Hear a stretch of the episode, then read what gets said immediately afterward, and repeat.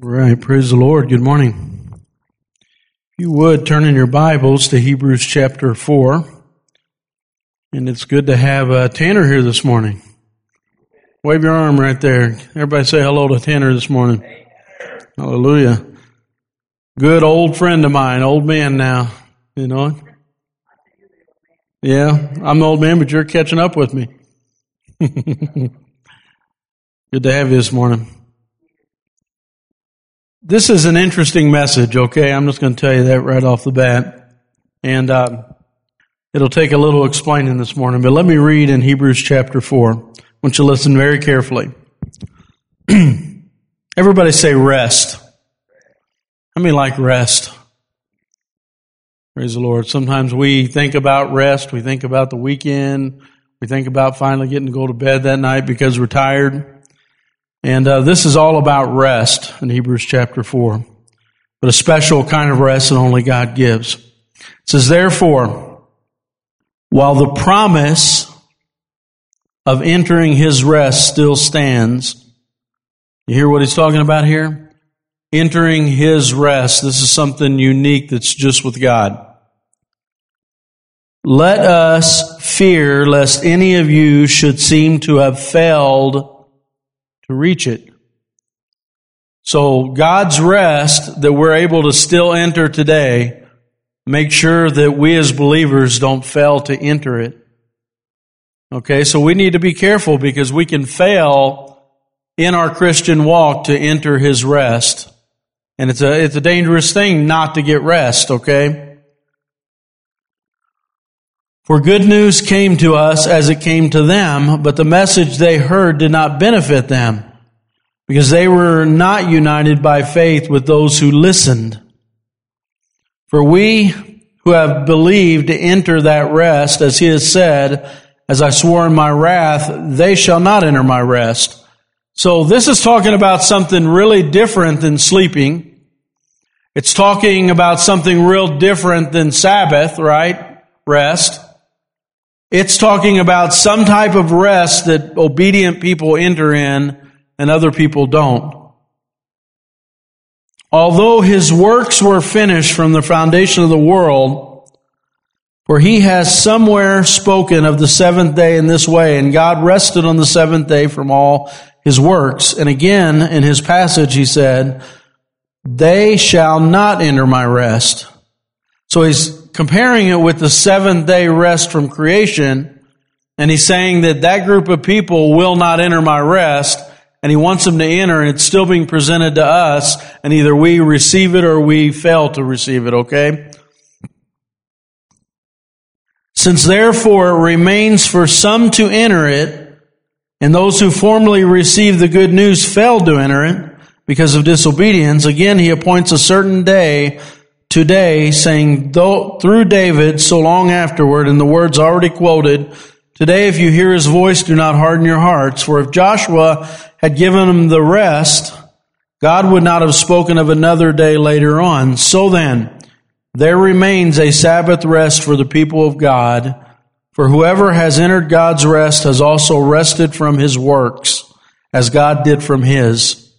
Let us therefore strive to enter that rest so that no one may fall by the same sort of disobedience. For the word of God is living and active, sharper than any two-edged sword, piercing to the division of soul and spirit and joints and marrow and discerning the thoughts and intentions of the heart. And no creature is hidden from his sight, but all are naked and exposed to the eyes of him to whom they must give account. Let's pray. Heavenly Father, we love you. And uh, Holy Spirit, you are speaking directly today, Lord. And we just pray that every heart would hear and be open and uh, be obedient, Lord, because it's for our benefit, Lord. We ask these things in your name, I pray. Amen. The reason I say this is very interesting is because normally, normally there's a power of the Holy Spirit that's working in my life that I live in that rest, that resting in Him and not in myself and, and pressures of the world many times don't affect me because of the Spirit of God and that rest. So a lot of times I'm calm, almost always calm very rarely do I ever lose my temper anymore like I did when I was younger. Well, don't praise God yet. Because it's been an interesting few days. Yeah, just be careful. A lot of times when you're a pastor and you're to deliver the message, God does it to you so you can teach it. And it's one of the things I kind of hate, you know, about being a minister, you know. And so God was way ahead of me.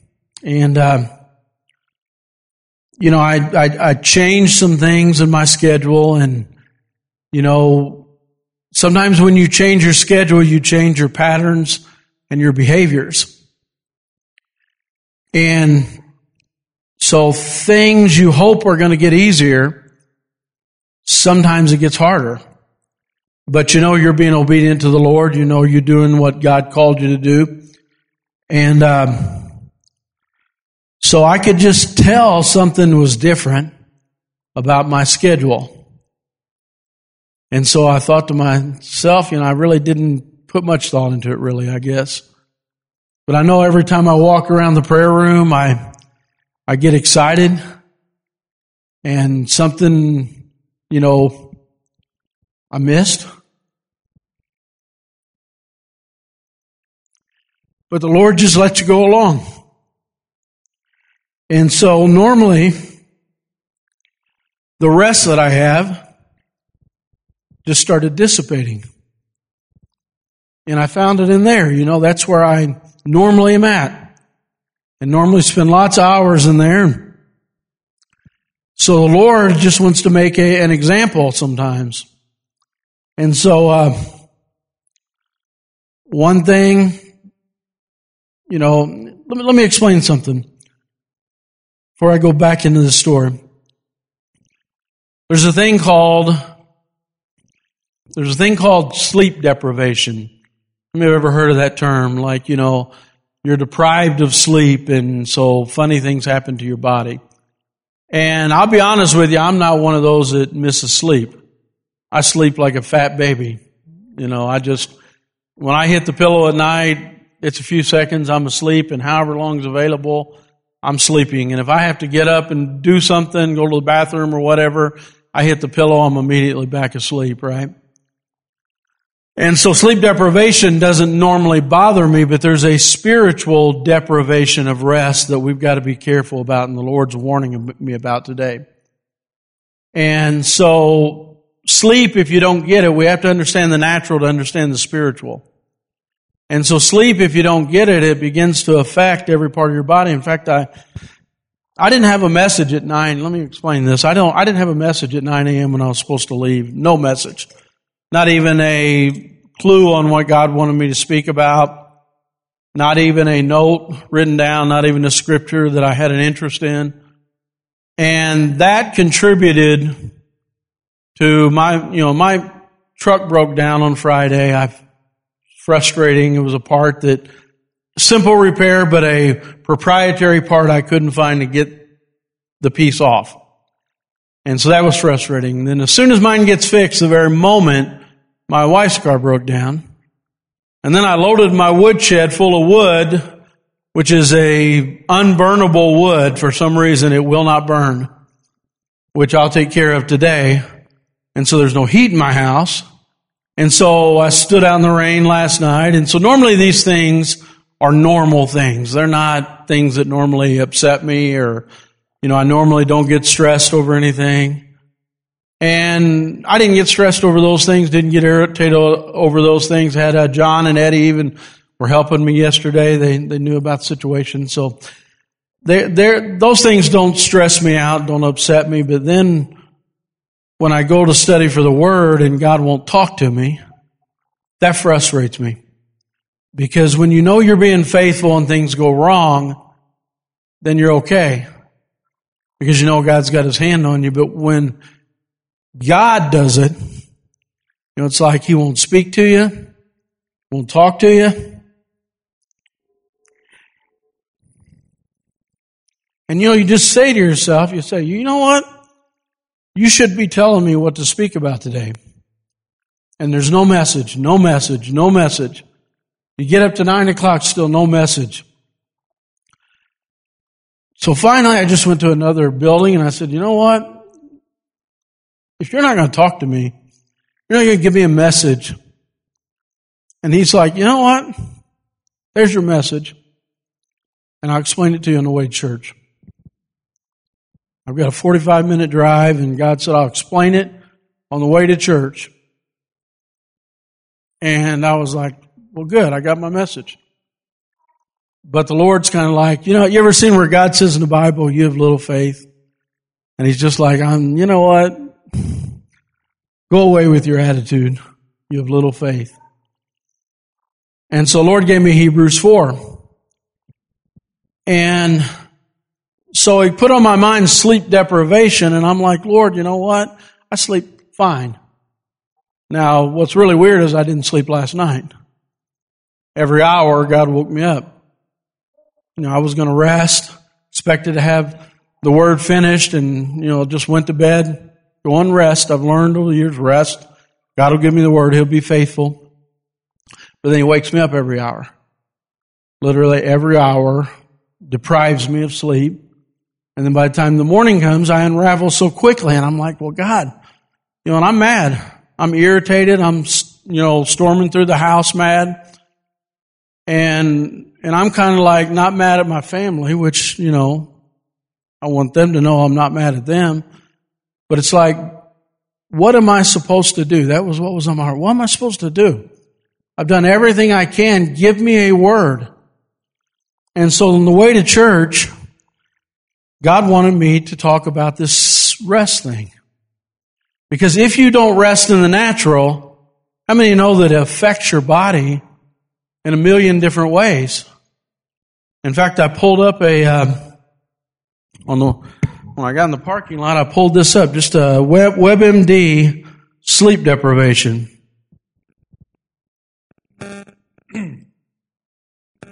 It says, sleep deprivation was a factor in some of the biggest disasters in recent history.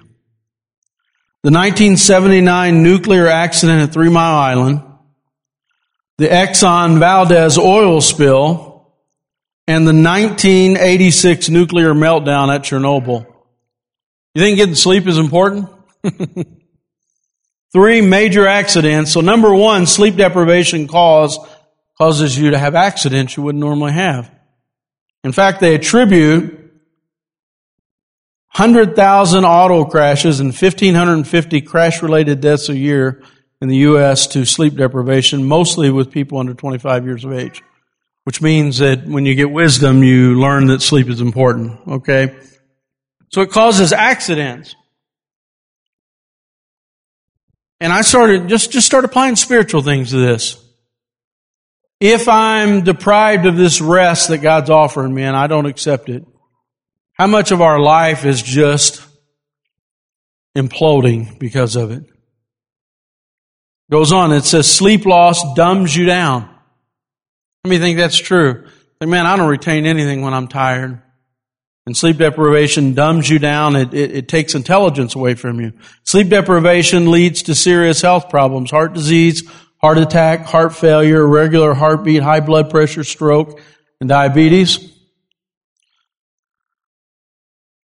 It causes depression and anxiety. How many believe that? It ages your skin, makes you forgetful, causes you to gain weight, and leads to an increased risk in death.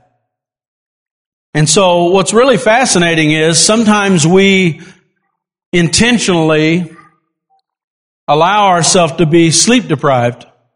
We say to ourselves with our intelligence that, hey, I'm going to be just fine without some sleep. And I can handle it myself. And it's not that big of a deal. And, um, how many know that uh, one of the banned forms of torture in the military, one of the five main banned forms of torture is sleep deprivation? In fact, they've used it throughout history. You're actually willingly submitting yourself to banned torture by sleep deprivation.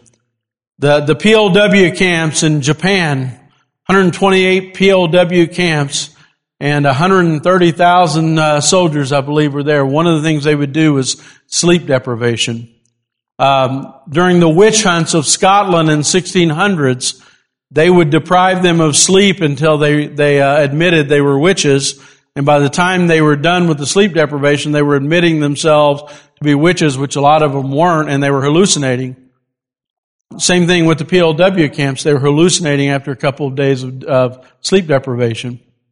And so you're willingly kind of opening yourself up to military style torture with sleep deprivation. So I started thinking about those things. I thought, man, you know what? What is this rest? Because obviously it's deeper than just physical sleep. That's not what it, what God's getting at here. What God's getting at here is that I am not entering into the rest like I used to enter in. And you say, well, what's that mean? That means that I had gotten used to being in the presence of the Lord every day for hours.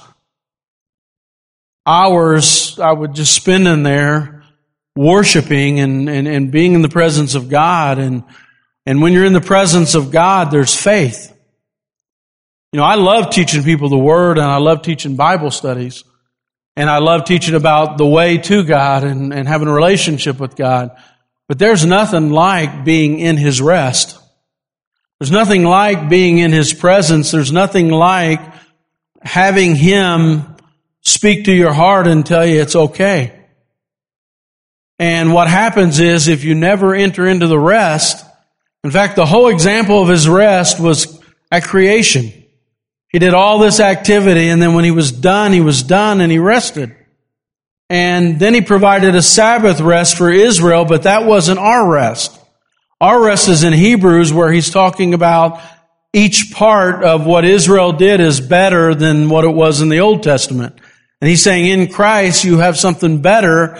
He wasn't saying that we're supposed to celebrate Sabbath like Israel did.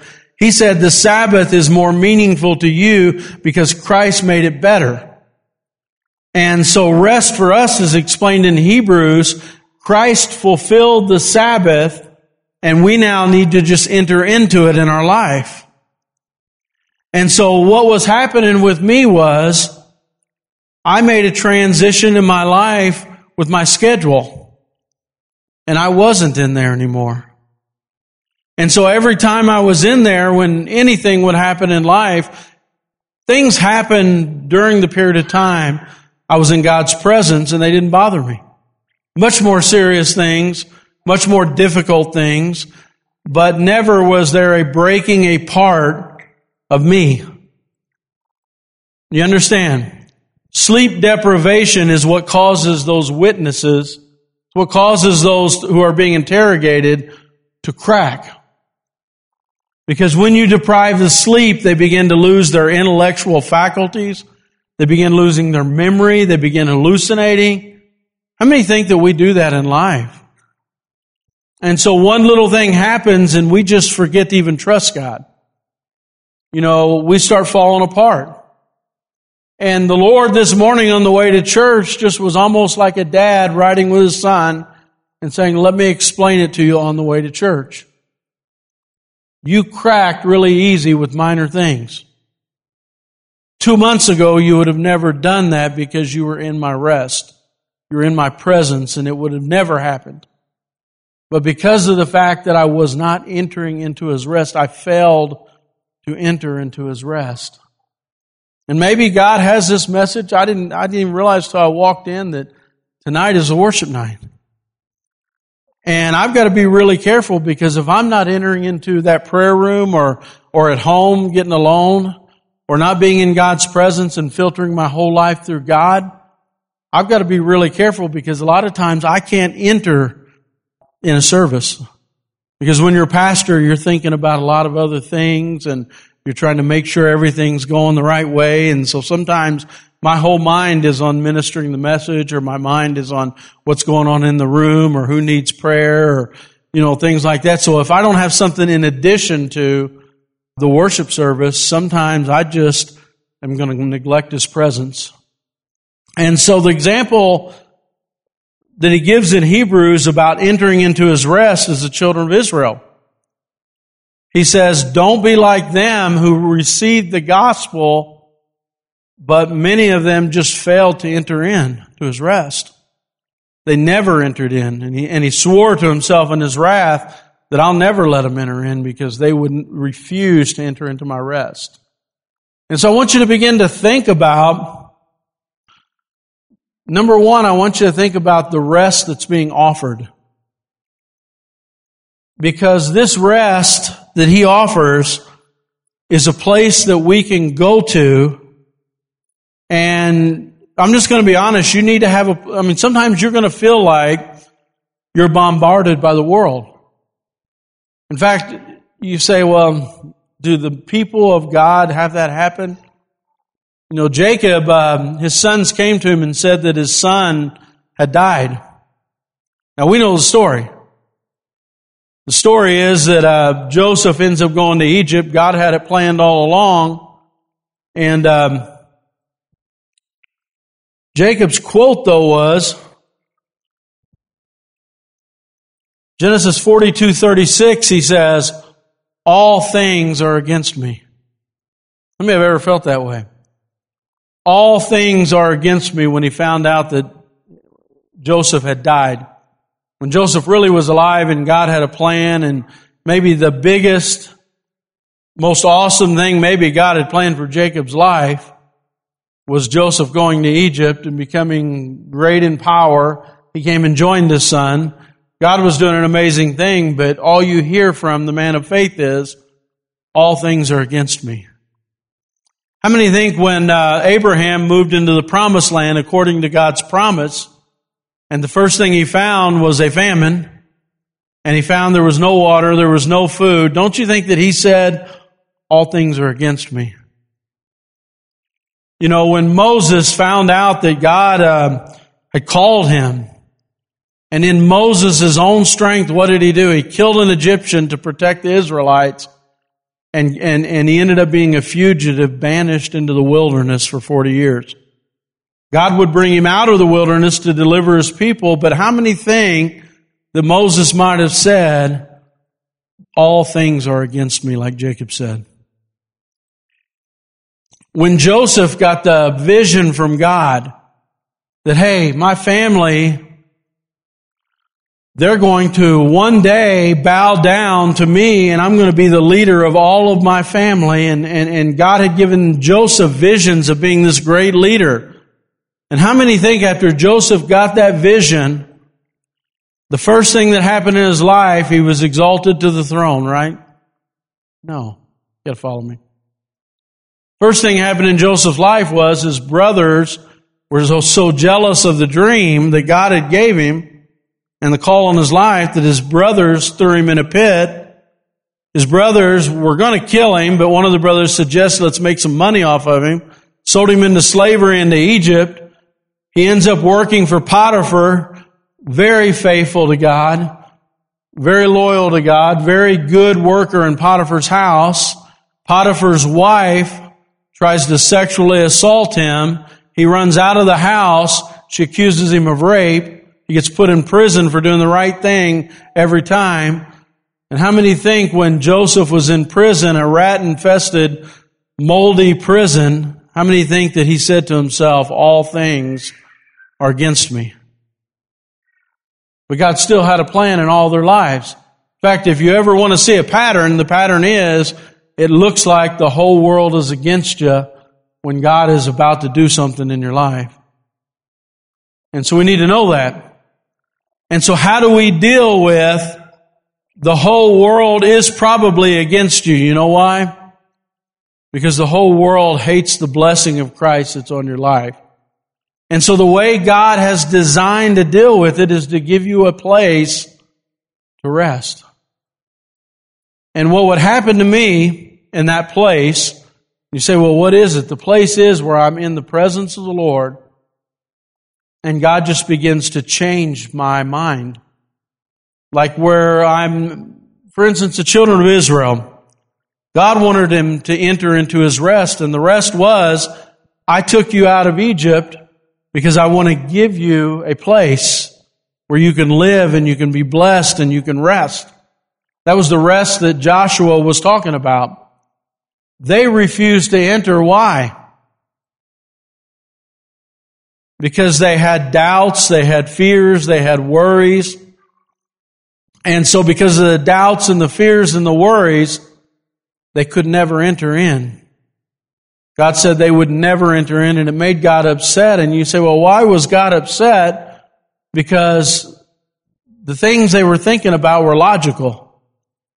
There were mighty, massive warriors that were in the land. You know, there was a chance of dying. You know, God had said, no, no, no, I'm going to personally remove them, but you're going to have to walk in faith and, and, and, and you're going to have to stand there and I'll do the work. But they couldn't. They couldn't do it because they didn't have the faith to do it. And the way that God offered them to have the faith to do it is enter into my rest. And when you enter into God's rest, what would, ha- what would happen to me every day for a couple of hours in the presence of the Lord was I would just change. I would just change. I would lay down me. I mean, no, you have fears? You have doubts. You have concerns. You have all these things and all day they assault you. But in the presence of the Lord, if you'll learn to enter His rest every day, you can lay yourself down. And when you walk out, there is no fear. God begins to tell you there's nothing to be afraid of. Just stand there. I'll fight the fight. You're going to win. Just stand in faith. The doubts go away. The fears go away. All the, uh, in fact, uh, we're assaulted by a hundred fears every day that probably will never even happen. And we're assaulted by it. And if we don't have a rest, if we don't have a place where God can speak to the fears, where God can speak to the worries, we'll begin to be deprived of that rest. And we'll begin to crack. And we'll begin to break apart. And, um, and God was just using, and like I said, I, I really this is a message God told me on the way over here. Okay? That if we're not careful, we're going to subject ourselves to the torture of our captor. He's going to deprive us of that rest. He's going to deprive us of that supernatural strengthening of our character. We're going to begin to fall apart. We're going to begin to lose faith. We're going to be, remember all the health effects that it affects the physical body? loss of memory, uh, greater chance of death, sickness and disease. How many think if you go day after day with worries and fears and all these things, it's just going to tear us apart spiritually? And so God's calling us to a place of rest. And like I said, I love teaching the Word and I want people to know the Word because that's half of knowing God is knowing His Word. It'll keep you from error. But the other half is we've got to get in His presence every day and learn to just love it. Because right now, a lot of your prayer lives are just a list. Just a list. You know, I pray for so and so. I pray for so and so. I pray for so and so. And there, there's good things in that. God asks us to call out those names and pray for people and pray for one another. But there's another element of uh, being in the presence of God where you just rest. You cease from your work. Like you just enter his rest every day.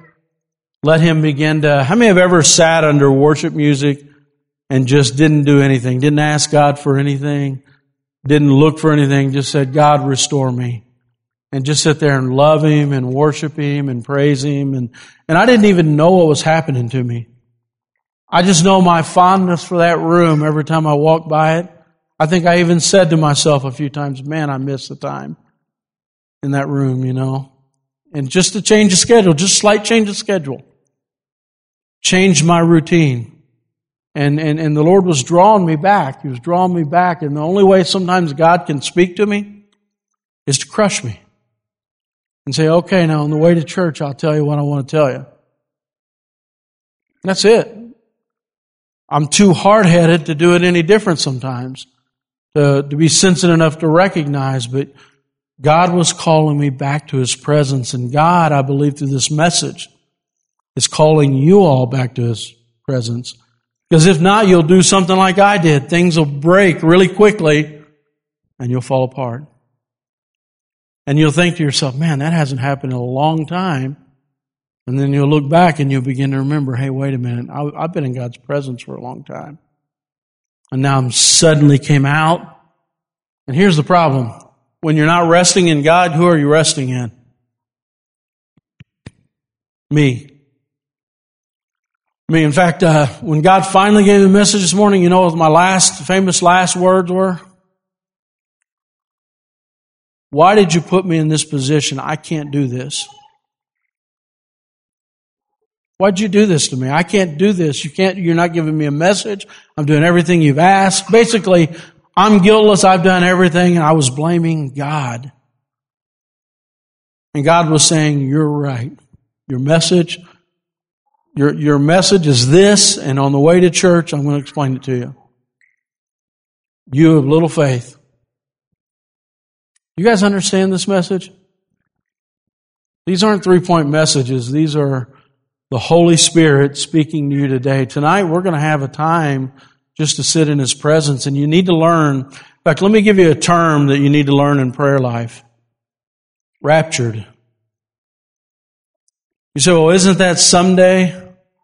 Isn't that that glorious day? It is. It's a glorious day when we're raptured in the twinkling of an eye in His presence. But there's something that happens in your prayer life where you're raptured. Sometimes it can happen during the worship service where you're so into the presence of the Lord you forget there are people there. You've been raptured. How many have ever been there? Like, man, you know what? I'm kind of embarrassed. I was pointing this direction, now I'm pointing this direction. And I forgot there were 100 people here because you got raptured. Um, there's a time in the prayer room, and you say, Man, this is weird. Did you disappear? We're not disappearing, okay? We're in the presence of God. He's restoring us. He's taking away fears and worries and all those things. And, and we're, we're leaving and saying, you know what? We can take the giants. These giants aren't that big. You know, this problem's not that big. I'm perfectly fine. I've got perfect peace. You know, but everything around just falling apart. Yeah, but I have perfect peace. Isn't that what the Bible said we'd have? But you get in that prayer room and you spend, in fact, some, some days, and Eddie will attest to this. We've talked about it quite a bit. There are some days in five minutes, I'm raptured. I forget I'm in that prayer room. In fact, I'll wake up wondering where I'm at. Some days. And it's five minutes that you know, you know as well as I do. There's some days it's 30 minutes. And everything from the world drifts away, and then all of a sudden I'm just raptured. And when you're raptured in His presence, and I'm not being weird here, I'm not saying physically you disappear or anything like that. Don't get me wrong, you guys can make me look pretty bad if you go and tell people that. But I'm just saying something happens in your heart where you're in the presence of God, and no longer am I doing a prayer list. You know, no longer am I saying, God do this, God do that, God do this. I'm hearing things that are more like, I love you. You don't have anything to worry about. Uh, it's going to be all right. You know, there's no problems here. Uh, you know, have peace. In fact, he was telling the children of Israel if they would have entered in, he just kept saying over and over, fear not, I'm with you. And you know, if they would have just heard that one little thing, Fear not these giants because I'm with you. They would have been able to enter in and not been wandering in the wilderness for 40 years. And so there is this, I'm going to use the word quest just because I found that there's a certain um, part of our population in the church that likes that word, right? Quest. My quest every day is to find a way to be raptured into His presence. Like, Lord, just take me out of whatever situation I'm in. And my quest is every day. How many like a good quest on a video game? It's awesome, right? This is a, I'm speaking to a different culture here. Yeah. Yeah. There's certain keywords that I've found that actually, yeah, it's hard for me too to speak the language. But our quest should be every day to say, God, Take me to the place where I can rest. Because here's the thing if you're not getting rest every day, spiritually, what's going to happen to you? I mean, what's going to happen? All these serious consequences of physical rest. I, th- I think it's usually worse spiritually. And so if you're not finding, and you say, well, well, that would mean that God expects all Christians to worship.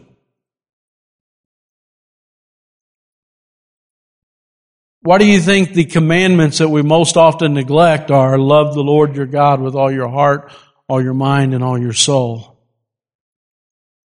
I mean, that could have just as easily been study the word dutifully every day and read your prayer list.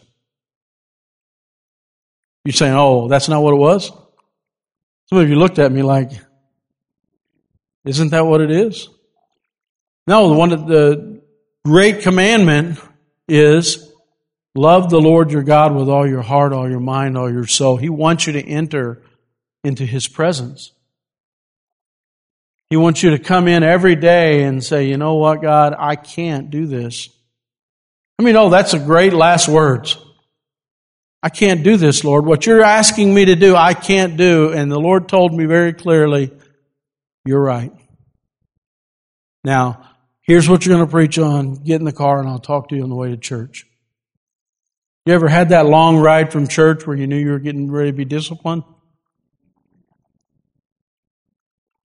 like, you know, like your behavior was ridiculous and you have no faith and you cracked apart for a reason and you need to know why. And so church, let's, let's go to the Lord in prayer and we're going to worship. I think I'm probably early. Oh, I'm so early. Yeah. What's that? Oh, awesome.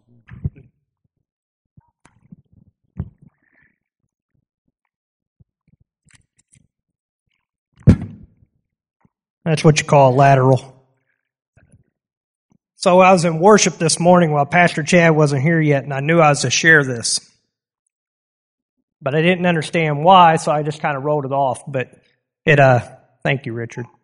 Uh, so I'm going to read Psalm 42. This is actually a word Pastor Chad asked me to preach sometime. And, uh, so Psalm 42, if you could turn there, because I want you to read this and I want you to remember this because it's uh, something that was shown to me a little while back, and I think we miss it. Psalm 42. And I'm going to read this. I'm not going to read it all. I'm just going to read a little bit, but it's, uh, boy, it's perfectly Pastor Chad's day. And so Psalm 42 says, A deer pants for the flowing streams. So pants my soul for you, O God. My soul thirsts for God, for the living God. When shall I come and appear before God? My tears have been my food day and night. While they say to me all the day long, Where is your God? These things I remember as I pour out my soul, how I would go with the throng and lead them in procession to the house of God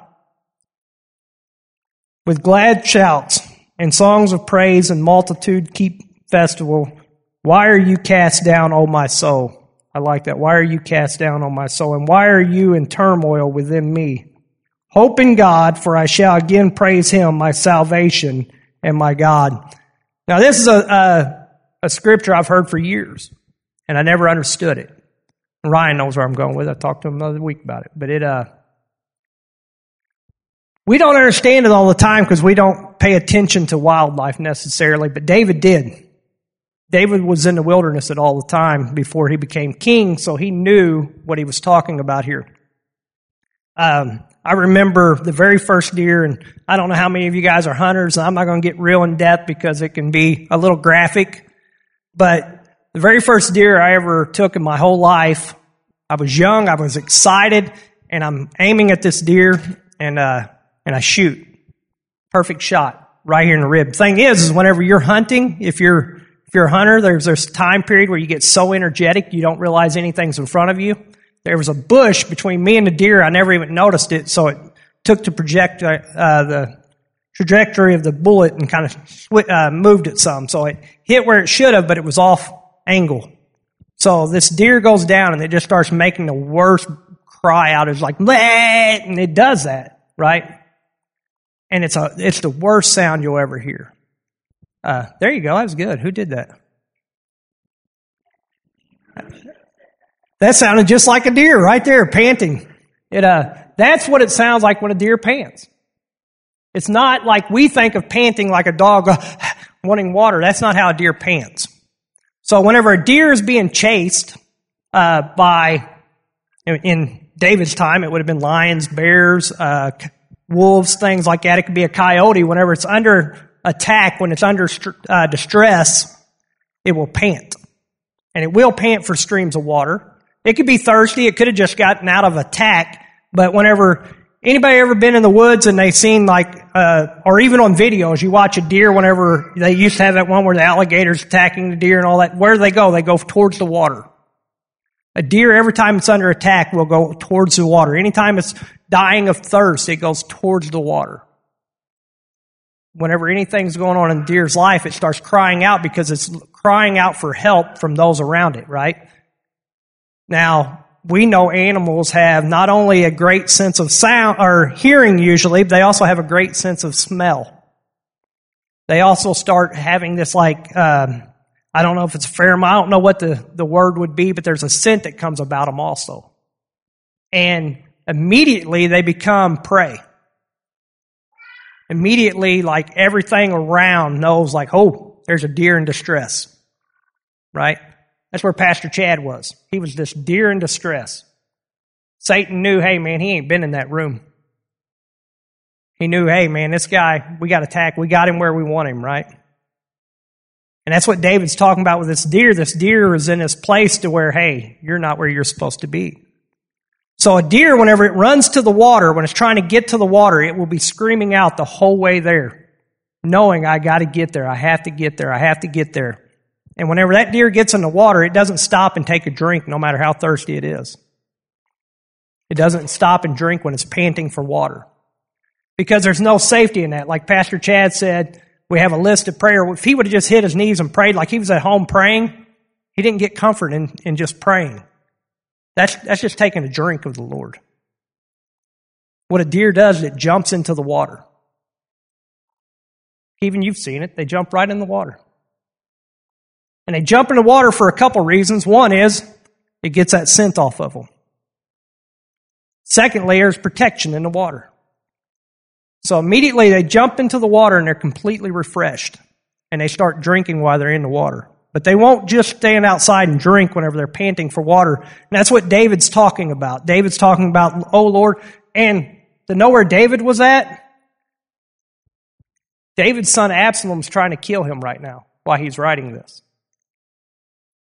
His son's trying to kill him. He's on the run. Now, we're thinking like, well, you know, that's not, you know, that wasn't David's fault. It actually was David's fault because his other son molested his sister. David turned his eye toward, eyes against. He didn't do anything about that. Absalom's getting mad. He could have seen his son getting mad. He could have addressed that, and the whole time he's turning a blind eye to everything going on. So now his son's going to try to kill him. He flees. They're about to bring uh, the ark with them. They're going to bring the presence of God with them. And he says, no, leave it right where it is. Leave the tabernacle there. Leave everything there. We'll come back to it later. Now, the place where he worships God, where he jumps into the Lord's presence, he's left behind. He's left it behind. Just like we do often, the place where we most share time with God, we leave it behind. That's what David did. He went on a run and he said, no, I don't need that. I'll come back for it later.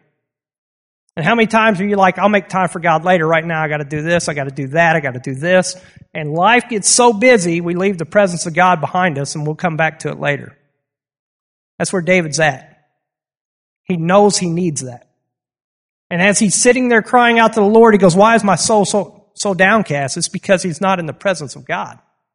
He needs it. He knows like a deer, he needs to just jump fully submerged into Christ, into God. He knows he's there and he's crying for it. And we do it on a daily basis all the time. We're like, what is going on around us? Why is my world so messed up? Why, why, why? Oh Lord, help me, help me. And then we continue doing what we're doing. We don't jump and run back to the Lord. We don't cry out and say, Oh, I pant for you. I want to dive right in, into your presence. We don't do that. We're usually like, we're trying to figure it out and we're broken and we're like, I don't know what to do. I'm depressed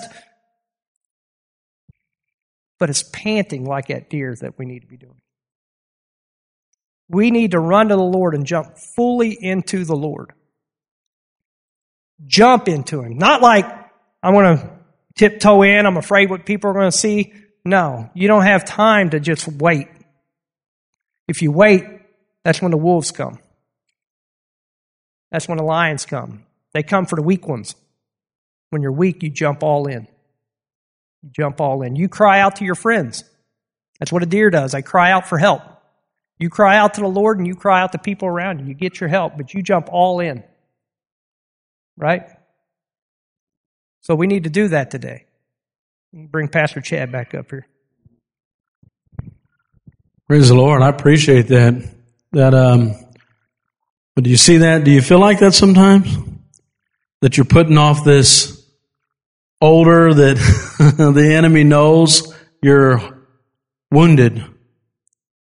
You ever felt like that? A wounded deer and you're like, hey, look, you know what?